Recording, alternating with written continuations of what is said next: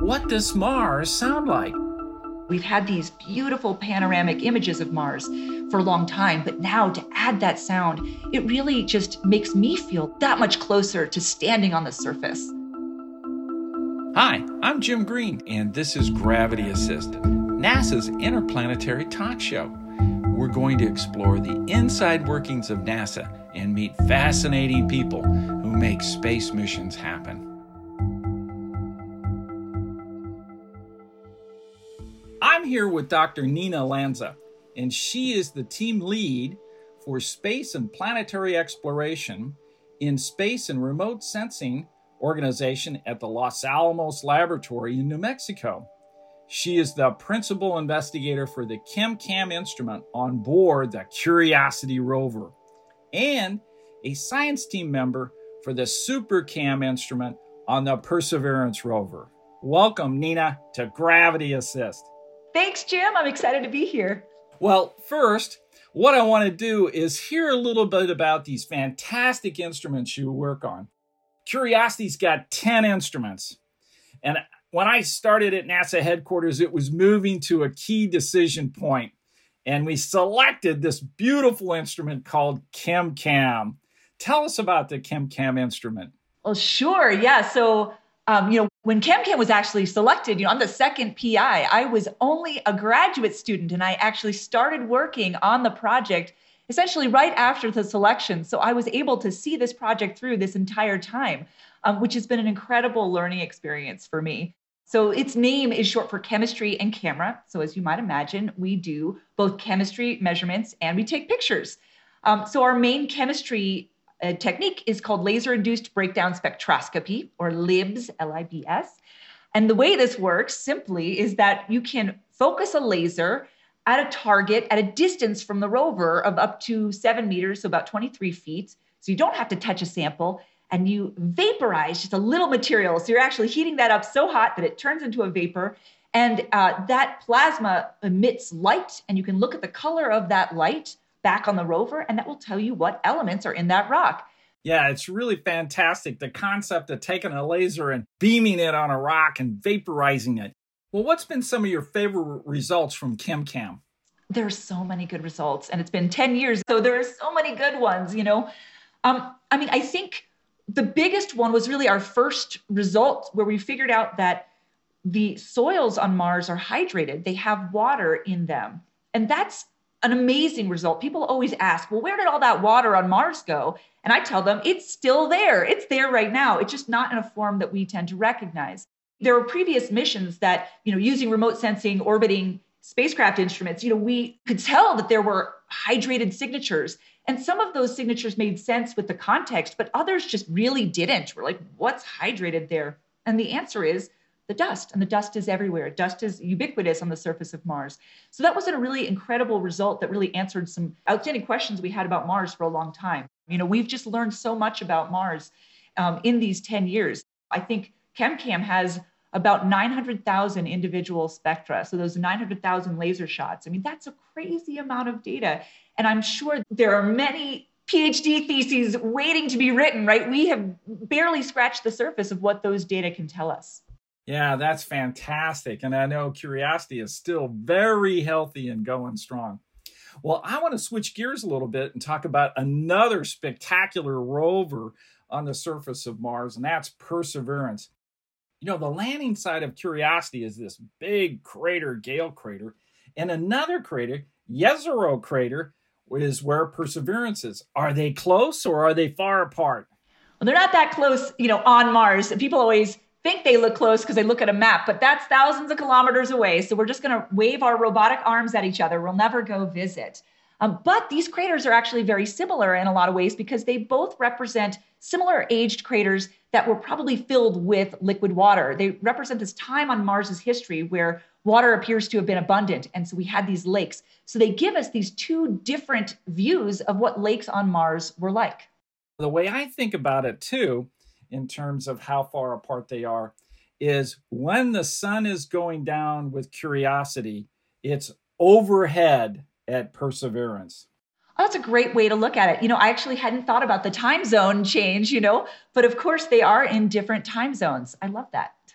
You know, I was head of the Planetary Science Division when we landed Curiosity, and then we immediately started to get the approval process together for the next big rover, and that ended up being Perseverance.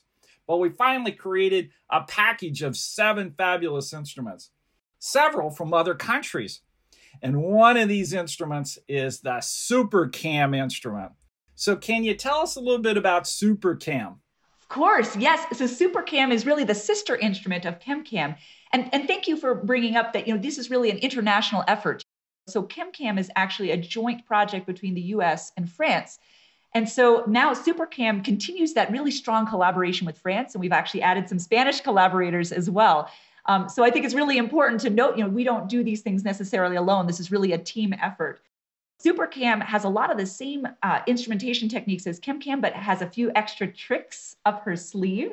So we continue to do the chemistry with the, li the LIBS, laser-induced breakdown spectroscopy. So we still zap rocks, um, but we've also added another laser technique called Raman spectroscopy. Now, this laser doesn't actually vaporize material. It, it scatters light off of molecular bonds. So you can actually figure out with the same instrument, both chemistry, so what are the elements, and mineralogy, how are those elements arranged? And with those two pieces of information, you can actually uniquely identify geologic materials. So it's really a very powerful combination of techniques. And really excitingly, we also added a microphone, um, which seems a little bit crazy, but is not. There's a great science reason for it. Um, we wanted to listen to the sound of the LIBS laser as it vaporized material, because it actually makes Um, like a, a shock wave uh, as that plasma expands. And you can learn a lot about a rock by listening to that.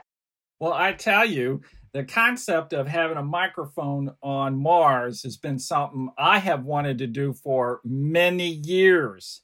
And uh, I am so delighted we ended up with two on Perseverance. And, and indeed, it really turned out to be uh, science-driven, engineering-driven. What really happened that really helped that argument of getting a microphone on Perseverance really started with Curiosity. As Curiosity was driving along and it was going through a very rough area, and the rocks were so sharp it was punching holes in the wheels, and we didn't realize that. And of course, if you don't have any wheels, you're not going to go anywhere. And so the concept is, how are we going to determine this? We needed additional sensor capability, and having some sort of microphone where we can hear the creaks and the cracks and, and try to understand what's happening to the rover as a function of time was really going to be an important addition to it. And now Perseverance, with these two microphones, had the opportunity to really hear what's going on on Mars. So how do these microphones work? So both of these microphones, and, and I, you know, one is one is the entry, descent, and landing, or E D L microphone, which is bolted to, I think, the lower left, and the um, SuperCam microphone, which is bolted to, well, essentially attached to the mast um, unit, which is, you know, the head of the rover. So they're separate instruments. Um, both of them are really pretty straightforward. They're pretty simple my, uh, instruments, right? They're not, they're nothing fancy. They're both really commercial off-the-shelf parts, which people are really shocked by. But microphones inherently are very simple instruments. They just essentially need to sense pressure. So they just need this membrane that will vibrate and turn that into an electrical signal. They're very simple, but they can actually tell you so much just about the environment. We can use them to do, you know, both science and engineering, right? So uh, one of the things that SuperCam has been doing is many times when we when the MOXIE instrument turns on, this is the uh, in situ oxygen generating experiment, you know, we'll turn on our microphone to listen to the sound of their compressor, because actually listening to the compressor gives you a very good sense of how well it's functioning. So we can actually help them understand the state of their instrument, the state of health, just by listening to it, you know. Um, and of course, I think the uh, E D L microphone has recorded the sound of the, the wheels of, of Perseverance driving, which is a very um, unusual sound, but it also tells you, you can, you can hear that things are okay with those wheels. You don't have to just rely on looking at them. You know, but then, of course, we can listen to the sounds around us of Mars, which is an amazing dimension to add. You know, we've had these beautiful panoramic images of Mars for a long time, but now to add that sound, it really just makes me feel that much closer to standing on the surface.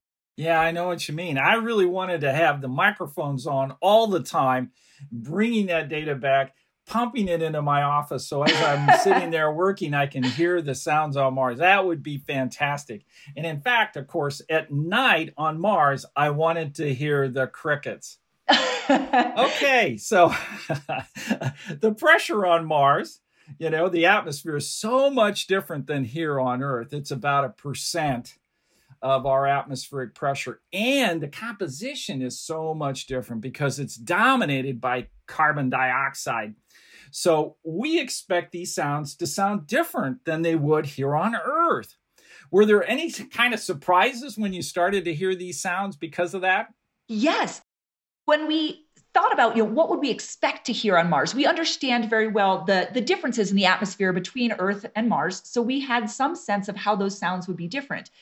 Um, but of course, you know, models are great and they really help us, but they are not observations. And so we really had to take observations to say, okay, are our models correct? And the answer was no, they were not correct. It turns out that sound actually propagates a lot more readily in the Martian atmosphere than our models suggested. Before we even set these microphones, some naysayers said, oh, you'll never hear anything. You'll never hear anything. There's just no way sound can propagate. And it turns out sound is propagating extremely well. So things are louder than we would have thought. Now, that being said, they're still quite quiet. You know, there's not a lot of air molecules on Mars. So sounds are attenuated, but we can hear sounds much further away than we had predicted. And so it's really meaning that these observations are allowing us to understand the Martian atmosphere in a whole new way that models never could have let us see. Well, I know you've got a bunch of sound files, and I'm dying to hear them. So pick one, and let's listen to it, and then talk about what we're hearing. Well, sure. Let's see. Well, maybe since we were just talking about sound propagation, let's maybe listen to the sound of the helicopter. Okay. Ingenuity. Okay.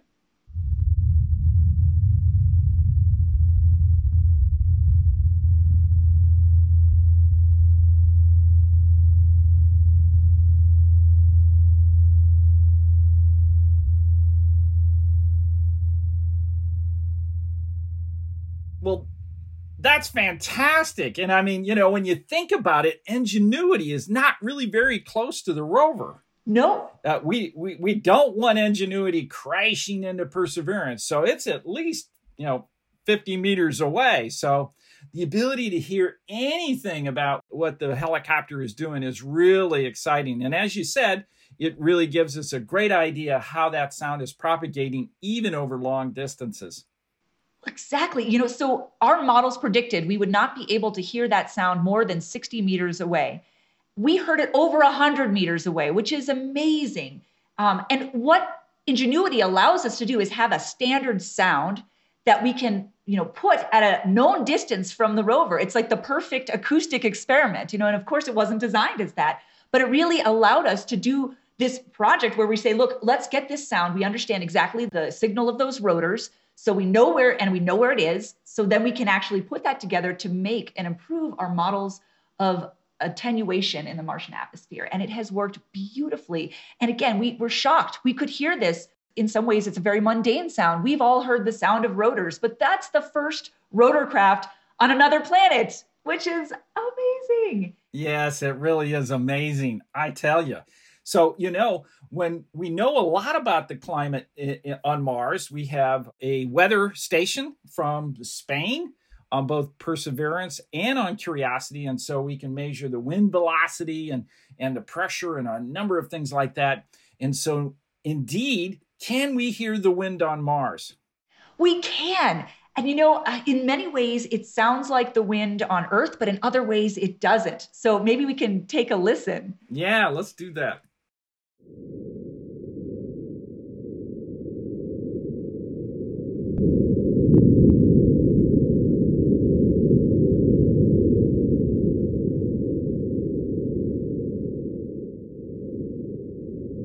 You know, that's kind of like a, a windy day. Is it like that all the time? Then you turn it on. Is that kind of the background, or or can it be really quiet with no wind at times?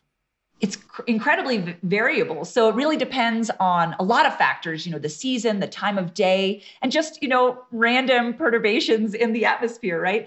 So there are times of day on Mars that are louder and quieter. So, you know, that is probably a midday sound, right? Where we have the most um, turbulence. And so we hear that wind, which is a kind of a low frequency sound, very similar to what we would hear on Earth. Now, the difference, of course, is that, you know, even though that wind, it sounds very similar, it doesn't have the same force behind it because the atmosphere is so um, so much less dense than Earth. So, you know, you hear it, it sounds like it's a really strong wind. Uh, and it is for Mars, but if you were to stand out there and feel it, you probably would barely feel it um, on your skin. Of course, I don't recommend standing on Mars without a spacesuit, so you shouldn't do that experiment. But it's a gentler wind than it sounds. Uh, that's incredibly fascinating. Well, what other sounds do you have on Mars? Can we hear the rover drive?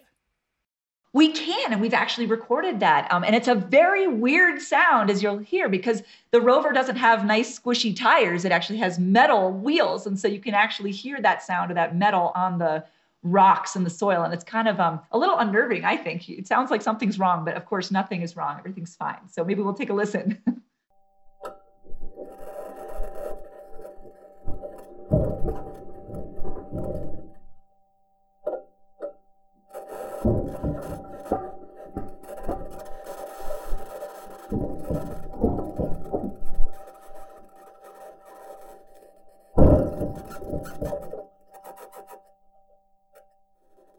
Yeah, it sounds like it's creeping and, you know, crawling along and then, you know, stopping for a second or two and then creeping some more. And, and, and when you think about it, you know, uh, Perseverance has got a heritage of uh, intelligent software that's really started with Spirit and Opportunity and then developed uh, into uh, what uh, Curiosity is using. And that means we tell it, we want you to be at a certain location and you figure out how to get there. And so it's got to take pictures, it's got to do some analysis and and uh, and having it creep along. It's amazing, right? The rover can just decide, hey, you know, I don't want to drive straight from point A to B. I need to make a little turn here for my own safety, which is remarkable, right? It's amazing that that we have built a machine that can make those kind of decisions. Yeah, I hope from now on, every time we go to Mars, we take a microphone. I, I, I'm really hoping that that will be a, a main part of our infrastructure. I think it's just so essential.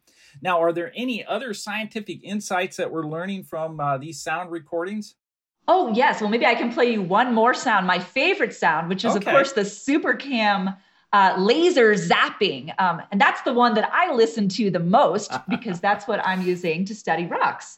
Uh, so what this sound is essentially is that when you shoot the laser at a rock, um, it's at a distance from the rover. So then you make this um, plasma, this shock wave that makes a snapping sound. That snapping sound then vibrates the air and travels back to the microphone on the mast. And so you can actually hear this at a distance. It's a very small thing, but we can hear it very clearly. So maybe we'll take a listen.